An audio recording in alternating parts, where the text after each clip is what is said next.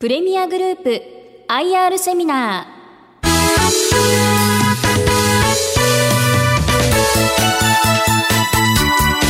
この番組は証券コード7199東証一部上場プレミアグループ株式会社の IR 活動の一環としてお送りします。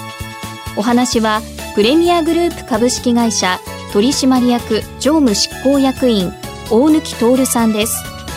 この番組は1月11日に京都で開催した IR セミナーを収録したものです。はいプレミアグループ大貫です。どうぞよろしくお願いいたします。えー、プレミアグループですけれども、えー、カーライフをトータルでサポートする企業グループでございます。審判会社と故障保証、えー、ワランティー会社という表記あるかと思うんですけれども、こちらが今うちのメイン事業ではございますけれども、それ以外のところですね、えー、車の販売だったりとか、利用される消費者の方々、この周りで発生してくる、その車周りのことをどんどんどんどんこれからやっていこうという会社でございます。ということは、今のコアなところは、中核のところはオートクレジット。はい。ということと、まあもう一つ言葉でいくとワランティっていうところありますけども、保証のところ。はい、この二つが今メイン。おっしゃる通りです。ただ、そこからこれ派生していって、今のような、い、ろんなところがこれから方向性としては見えていると見ていいわけですね。はい、さようでございます。で、今のメイン事業でございますけれども、えっと、売上、営業収益の構成になると、クレジット事業が全体の75.2%、えー、故障保証ワランティ事業が、えー、こちらが22.3%ということで、もうほぼほぼこの2事業で、えー、まあ、すべてという形なんですけれども、その他事業2.5%というところをこれからどんどんどんどん広げていきたいというふうに考えています。ではまず、オートクレジット事業についてです。これ自動車ローンですね、簡単に言えば。はい、そうです。あの、簡単に言えば自動車ローンでございまして、えこの中で自動車買われたことある方はいらっしゃると思うんですけれども、クレジットで買われたことある方っていらっしゃいますでしょうか？あ、いらっしゃらない。あの、やっぱ京都の方優秀。何名かおられますけど、京都の方、お金持ちだからみんなキャッシュでお金になります。そうですね。大体、えっ、と、日本だと7割ぐらいの方が現金で買われるんですけれども、3割の方がクレジットで買われます。で、クレジットで買うということは、まあ、あの、車を先に手に入れて、えー、60回払いとか84回払いとかそういった分割払いで月々支払って、えー、車を手に入れるということでございます。直接というよりは中古車販売店経由みたいなところが多いんでしょうか？はい。えー、当社のビジネスモデルは、あの、B2B2C のビジネスモデルでございまして、中古車販売店を介して当社のサービスをお客様に提供するというものがほぼほぼでございます。と、もう一つの柱が、あワランティー、故障保証ですね。はい。こちらはもっとクレジットよりももっと耳慣れないと思うんですけれども、えっと、一番簡単に思い浮かべていただけるのは、家電量販店で家電を買われた時ですね、大体メーカーの1年保証がついてると思うんですけれども、例えばあの、ポイント5%分使うと5年間の保証がついてきますよとか、そういうサービスあると思います。あれがワランティーです。あの、例えばスマホとか iPhone 買われる際にも、あの、メーカーの保証ついてると思いますけれども、車に関してはだいたい新車の保証、3年間ついてます。ただ中古で買う場合って、その新しい中古車だったらまだ新車の保証を継承できるんですけれども、中古の場合だと保証がございませんので、まあ、当社の故障保証を使っていただいて、新車と同じように安全安心で中古車をお乗りいただくというサービスを提供しております。いわゆるその事故なんかに対応する自動車保険ではなくって、車の故障についての保証。ということですね、はい。はい、おっしゃる通りでございまして、えー、車を直すって意味だと別に自動車保険でも故障保証でも一緒なんですけれども、えー、車の事故が起こった場合に直すのが自動車保険。で、自然故障に対して、例えばその朝使おうと思ってエンジンかけようと思ったらかからなかったとか、まあそういったことのサービスを保証するのが故障保証でございます。一度壊れると、例えばエンジンが壊れたりしてしまうと結構なお金がかかります。まあそれを無償で直すことができるサービスでございます。えー、修理代金を無償で保証していただけるということですから、まあ安心ですよね。はい。で、この2つの柱になってきてますけども、はいはい、その、保証のところですけども、どっちかっていうと、その、割と有名なのは、カーセンサーの保証とか有名で、これ実は裏方でやっておられるのは御社はい、さようでございます。えっ、ー、と、実はその、故障保証っていうのってそんなに耳慣れないんですけれども、大体日本で売っている車、中古車の1割ぐらいにこの故障保証っていうのがついてます。まだまだちっちゃい市場なんですけども、そのその1割の中の大体7割ぐらいが当社グループが提供している故障保証でございまして、まあ、その中でも一番有名なのがリクルートがあの提供しているカーセンサーというサービスがありますけれども、そのカーセンサーアフター保証というものは当社が提供しているサービスでございます。十何年間前に当社の方が手掛けて、それ以来ずっと、え成長してきていると。ですので、今今トップシェアで、大体あの日本の7割ぐらいのシェアを持っているという状況になっております。ということは、中古車の自己保証の7割が御社が担当している。はい、その通りです。ということです、ね。はい。そして、えー、これから拡充しようとしている事業、マルチアクティブとなってますけども、ずいぶんいろんな分野行くんですね、これ。クレジットと故障保証、ワランティの、まあ今メインでやってる2事業ございますけれども、それ以外にも、えっ、と、整備のシステムを整備工場向けに売ってみたりだとか、あとは整備板金工場を経営してみたりだとか、あとパーツの仕入れのサポート等々ですね。えー、それ以外にも、まあ、通常当社のコンペティターである、えー、クレジット会社が提供してないサービスというのを、えー、いろいろと提供させていただいております。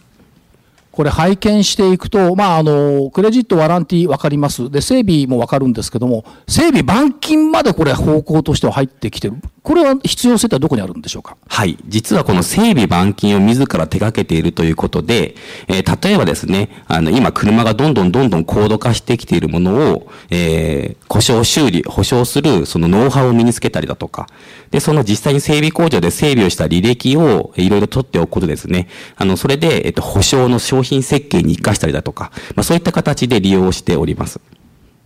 あと、このマーケット的には、例えばその自動車の仕入れのサポートですとか、中古車流通、あるいはそのオートリース、これってこれから伸びる分野かなと思って見るんですが、これいかがでしょうか？はい。まあ、そこはもうおっしゃる通りでございます。これからですね、えっ、ー、と、まあ、車を今までは買って所有をして、えー、っていうパターンがほぼほぼだったんですけれども、まあ、自動車はその、まあ、使う移動のサービスという形になってきておりますので、まあ、そういったことにも対応できるようにですね、いろいろと商品ラインナップを揃えていっております。あと、これ面白いなと思うのが IoT、インターネットオブシングス、つまり物と物とがつながるよねっていう世界の、御社の IoT というのはどういうふうに考えたらよろしいんでしょうか？はい。ここは、あの、実はちょっと面白いサービスを手掛けておりまして、GPS 機能がついたエンジン始動制御装置というものを作って、えー、販売だったりとか、リースをしている会社が、これ当社の関連会社であるんですけれども、例えばそのクレジットを使っているお客様のエンジンにそれを載せますと。お支払いいただいているうちはいいんですけれども、あの、お支払いが滞ってしまった時に、自宅に車がある時を GPS で見計らって、エンジンが使えないように止めてしまいます。まあ、そうすると、当社への債権を優先的に返済してくれるんですね。で、えー、お支払いが来たら、まあ、即座に使えるようにしますと。いうようなサービスも、えー、しておりまして、実はこれあんまり日本ではそんなに引き合いはないんですけれども、えー、当社があの今進出している東南アジア等では、なかなかその日本人と違ってですね、あの、しっかり毎月支払うというその習慣がない国の方もいらっしゃいますので、そういった国では非常に需要が高いサービスでございます。これは IoT の変形バージョンとしてはものすごいもんですよね。はい、あの、ちょっと変わり種で面白いと思っております。そして業績面ですけども、えー、創業以来順調に成長。これ順風満帆と言ってよろしいでしょうか？はい、あの、数字だけ見るともう、順風満帆に見えますし、あの、実際にこの通り右肩上がりで、クレジット事業、故障保証ともですね、毎年2桁以上の成長をしてきているというところでございます。これあの、クレジットですから、その1ヶ月で借り切りなんてのはないと思うんですよね。やっぱり何年かにかけてのクレジットじゃないですか。はい。ということは積み上がっていくっていうことですよね。そうなんです。あの、当社のビジネスモデル特徴的なのは、えっと、どんどんどんどんクレジットって残高が積み上がっていきますよね。で、それが収益化してくるタイミングというのが、実はクレジットの、あの、回収の期間に応じて分割して利益化してきますので、まあそういった意味では、今取り組んだクレジットっていうのは、来年、再来年、その先に収益化してくるというビジネスモデルでございます。ですので、まあ、そんなことはないんですけれども、たまたま、まあ、今日で営業をポンってストップしてしまったとしても、今後2年3年はきちんと食べていけるようなビジネスモデルでございます。だから収益性は高く、かつ安定性も高い事業。はい、そのように設計をしております。そしてその今期の業績見通しですが、いかがでしょうか？はい、えー、今期、えー、順調に営業収益、当期、利益とも伸びていきます。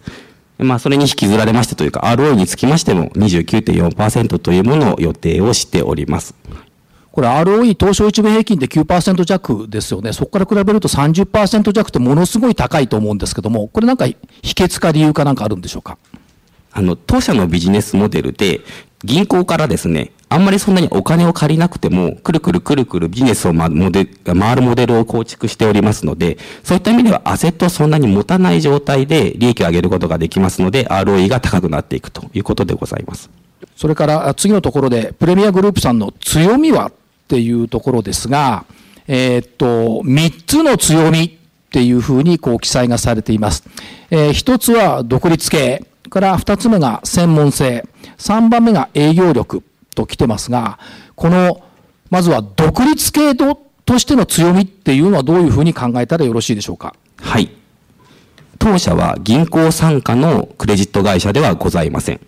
えー、他のコンペティターに関しましては、すべて銀行の子会社か関連会社という状況ですので、銀行法という法律の中で縛られて、えー、業務も縛られているという状況でございます。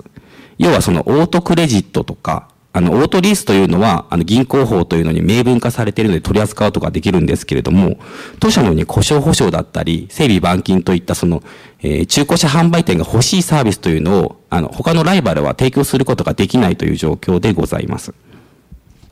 ということは、まあ、御社が直接こう、対峙しているのは、中古車販売店、加盟店の先のお客さんというのはエンドユーザーなんですが、はい、直接は加盟店、中古車自動車販売店と取引されるわけですよね。そうですね。ご紹介等々含めて。はい。B2B2C でございますので、まずは、あの、お客様というのは加盟店になります。そうすると、クレジットとかリースだけではなくって、やっぱりその、整備板金、ワランティ、まあ、その他もろもろコンシェルジュも含めて、ワンストップでできた方が、販売店さんもいいわけですよね。はい。あの、そこが強みでございまして、当社としては全てのサービスをワンストップで中古車販売店さんが欲しいサービス、また中古車販売店の先にいるお客様が欲しいサービスを提供することができますので、まあその分ですね、中古車販売店から信頼をされて、クレジットだったりワランティの、えー、取扱高というのも順調に伸びているという状況でございます。専門性というところ、営業力っていうところが出てきてますけども、これはどういうふうに考えたらいいですか？はい。専門性というのが、まあ、えっ、ー、と、他社と比べてという話になりますが、他審判につきましては、要はそのファイナンスの関しては専門家なんですけれども、車に関してはよく知らないんですね。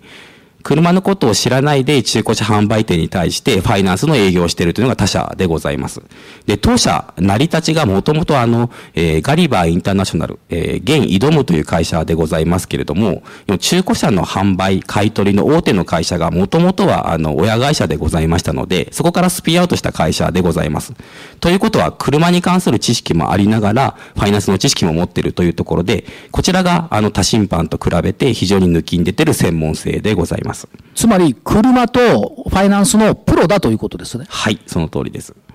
営業力っていう部分はいかがでしょうか？はい。まあ、営業力、ここそんなに差がつくものではないんですけれども、えっ、ー、と、北は北海道から南は福岡まで、えー、リアルの拠点を15拠点、えー、展開しておりますし、またその他審判と違うところで言いますと、えー、電話の営業部隊というのを北と南に1箇所ずつ設置をしておりまして、まあ、これが、あの、当社の株主でもありますリクルートがですね、中古車販売店を開拓するときの手法なんですけれども、まあ、その手法をですね、あの、真似て、えー、電話部隊で中古車販売店を効率的に開拓しているというところが他社との差別化でございます。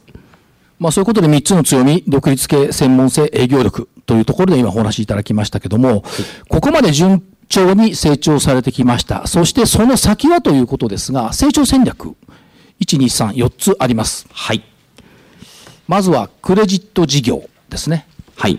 えー、クレジット事業もきちんと伸ばしていきますというところで、今までも右肩上がりで毎年2桁の成長をしてきておりますけれども、この角度を、えー、もうちょっと急角度にしていきたいなというところで、今、あの、中期経営計画を一生懸命立案をしているところでございますけれども、今期中にですね、えー、まあ、これから話す他の成長戦略も含めてですね、しっかりと皆さんに提示させていただきたいというふうに思っております。まあ、コアな中核事業はさらに伸ばすよということですね。はい。はい、そして、えー、もう一つのコアでありますワランティ、こちらについてはいかがでしょう？はい。こちらも、まあ、今、シェアとしては圧倒的に日本でナンバーワンの状態ではあるんですけれども、言ったように、その、マーケット自体が非常にニッチでございます。で、中古車の販売が、まあ、あの、えー、業者間の販売を除いて、大体日本で今3、300万台ぐらいですね、年間あるという中で、わずか1割しかこの第三者が提供する保証、故障保証がついてないという状況でございますので、まあ、その1割を2割、3割というふうに広げるべく、いろいろ今、マーケティング活動を模索しているところでございます。ここに商品の2ブランド展開とありますが、これはどういう意味を持ってるんでしょうか？はい。これは、あの、業界の1位と2位の会社が当社の子会社でおりまして、まあ、それぞれに、えっ、と、独自のブランドを立てて、えー、推進をしていきますというところでございます。認知度向上というための施策、これはどんなことをおやりになってるんでしょうか？はい。まずは、あの、当社が主体となりまして、日本ワランティ協会という任意の協会を設立し、えー、故障保証を展開している、まあ、様々な会社を会員として迎え入れて、要はその故障保証のマーケット自体をクリーンで安全安心なものにしていこうというのがまず第一点。で、二点目がですね、えっ、ー、と、マス、えー、マーケティングというところになりますけれども、えー、今、えっ、ー、と、11月から、えー、ラジオとかですね、えー、当社の、えー、故障保証の宣伝を始めておりますので、えー、まあ、こちらも含めて、えー、どんどんどんどん認知度を広げていこうというところでございます。そして、えっ、ー、と、ワランティー事業のところで、子会社のソフトプランナーを中心とした整備ネットワークの構築ってありますが、はい。ソフトプランナー、これどういうふうに位置づけたらよろしいんでしょうか？はい。このソフトプランナーという会社が整備工場向けに、要はその車を修理するときの工数がどれぐらいだとか、あとはどんな部品が必要だとか、そういったものを管理する、えー、パッケージのソフトウェアを作って、あの、納入している会社なんですけれども、要はこの整備工場を、えー、当社でネットワークをすることによって、まあ、何がいいかと言いますと、故障保証って、当然当社があの故障の保証をしていますので、大体年間に、今だと20億円ぐらいの修理費用を整備工場に対して支払いをしております。でもこのネットワーク化した整備工場に対してこの仕事を依頼した場合、当然そこがコストダウンもできますし、また、あの、整備の品質というのも上げることが可能になってきます。ですので、まあ、えー、ゆくゆくはですね、当社の、えー、看板を掲げていただいて、整備の品質を上げつつ、えー、コストを削減することで、えー、まあ、実際に当社の利益を増やしていくというような取り組みをしていきたいと思っております。つまりワンストップ化をするということと、言葉悪いですけど、まあ、あの整備業者さんの抱え込みっていう部分を図ってると考えていいんですか？はい、おっしゃる通りです。あの、良質な整備会社さんの囲い込みというものを今進めております。良質な整備会社さん。はい。はいそして周辺事業ですが、まあ、加盟店、これ、加盟店というのは中古車販売店さんって考えてよろしいでしょうか？はい、その通りです。えー、より強固なネットワークを構築するということですけども、提供サービスのサブスクリプション化を視野に入れた互恵関係構築を目指すという非常に難しい表現になってるんですが。これ難しいですね。えー、これちょっと教えてください。はい。今今でも当社の中加盟店、中古車販売店って大体全国で2万社ちょっとぐらいある状況でございます。まあ、2万社あれば十分なネットワークはネットワークなんですけれども、えー、まあ、他の審判会社もそこは同様でございます。で、当社としては、まあ、その中古車販売店に対して、クレジットとかオートリースだけのその、えー、先ほど言ったファイナンスだけではなくて、それ以外の中古車販売店が欲しいと思うサービスをどんどんどんどん提供していることで、その一個一個のサービスに今課金をしている状況ではありますけれども、まあどちらかというとその月々いくらですよっていう固定の月の会費をもらうことで、いろんなサービスを展開していくようにこれから変えていきたいというところでございます。これがサブスク化ですね。まあもともとクレジット事業そのものが毎月毎月っていう部分がありますから、サブスクリプション、まあチャリンチャリンビジネスといえばそう言えると思うんですけども、はい、その他の部分、例えばその整備とかについて、あるいはワランティとかについても、えー、ある程度の会費によって、えー、何かあったらそれで賄っていける。これ、これをサブリクサブスクリプション化というふうに目指していると考えていいんですか？はい、その通りです。でもう一つ、その、上流から下流までのビジネスという意味と、それから、海外展開、これ海外で日本の中古車ってむちゃくちゃ人気高いじゃないですか。はい。やっぱりそれも視野に入れてるってことですか？はい。まず海外の話をしてしまうと、はい、まだ中古車とかその新車の直接の販売ってところまではまだ手掛けてはいないんですが、えー、今後ですね、特にその東南アジアの地域においては、どんどんどんどんあの所得の水準が上がっていって、えー、当然ながら車の販売も増えていくという形になりますので、まあそういった中で当社そのクレジットだったりとか、あの故障保証のノウハウを持っておりますので、特にその東南アジアっていうのは日本車が非常によく走っております。まあ、大体9割以上の車がですね、日本車っていう国も結構ありますので、まあ、そういったところでは当社の故障保証のノウハウがそのままいきますので、え、海外展開を積極的に進めていきたいというふうに思っております。で、またその上流から下流までというところでございますけれども、えー、例えばパーツの仕入れの上流ってどういうところかっていうと、えー、解体工場なんですね。故障したりだとか、引き上げてきた車で、あの、販売ができないようなものを解体工場に持ち込んで、で、車をばらして、使える部品を使うという形になるんですけれども、まあそういったところからきちんと当社の方で抑えていくことで、えー、よりえコストが安くって品質が高いパーツを手に入れるというところを実現していきたいというふうに思っております。そして、えっ、ー、と、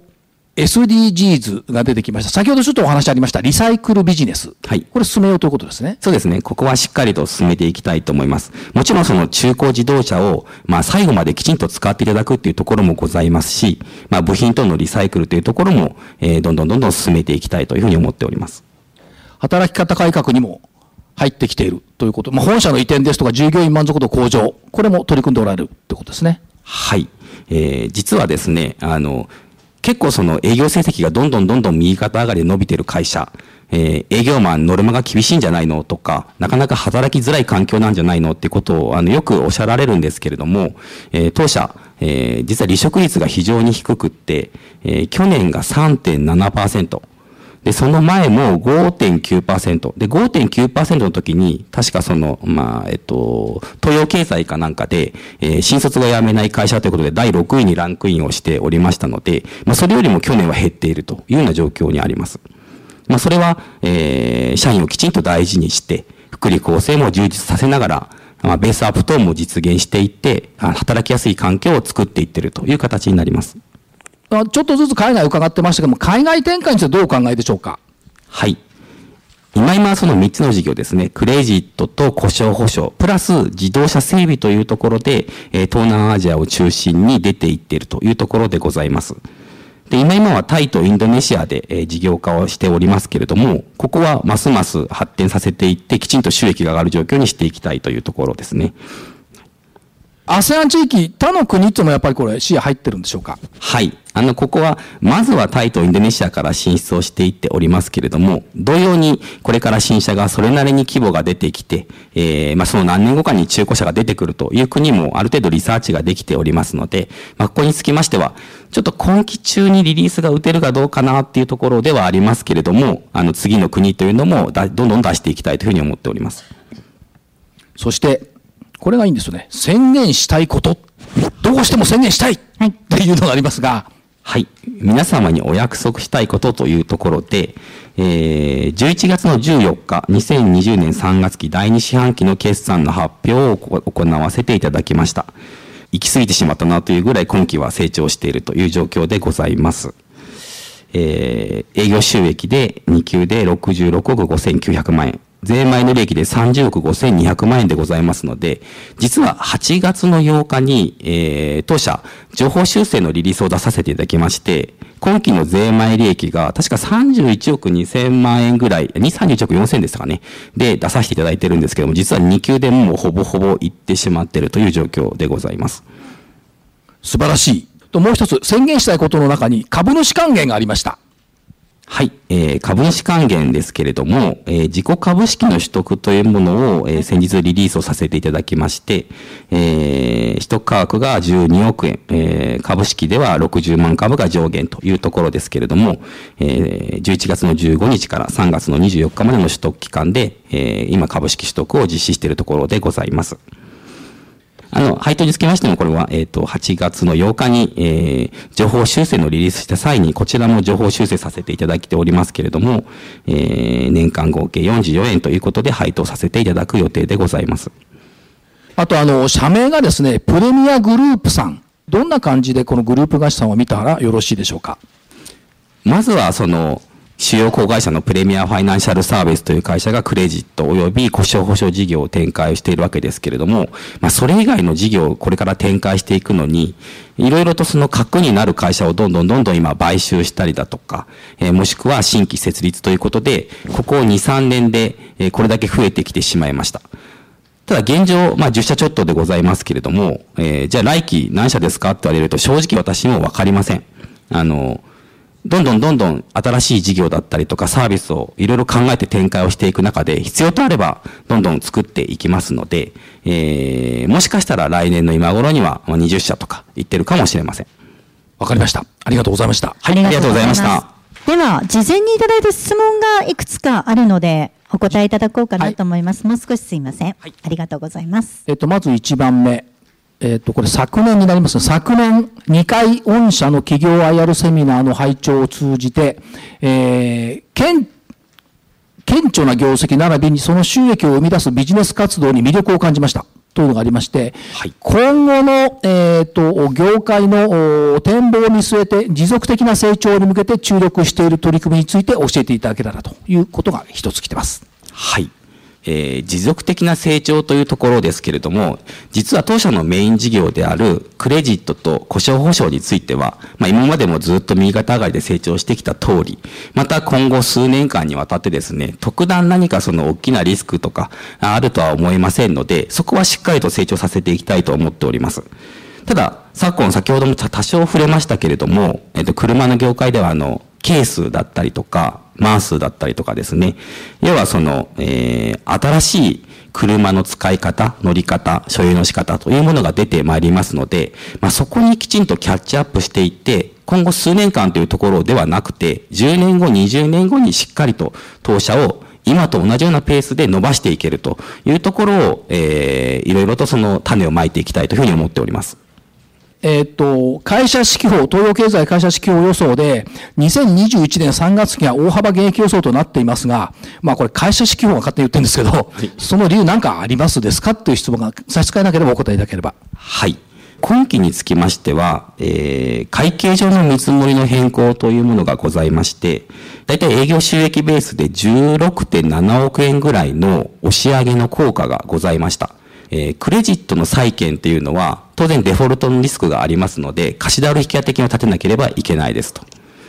ただ、当社の場合は、このクレジットのリスクをですね、えー、損保会社の方に保険をかけてヘッジをかけておりますので、貸し倒れ引き当て金を立てなくていいという整理になりましたというのがこの会計上の見積もりの変更でございます。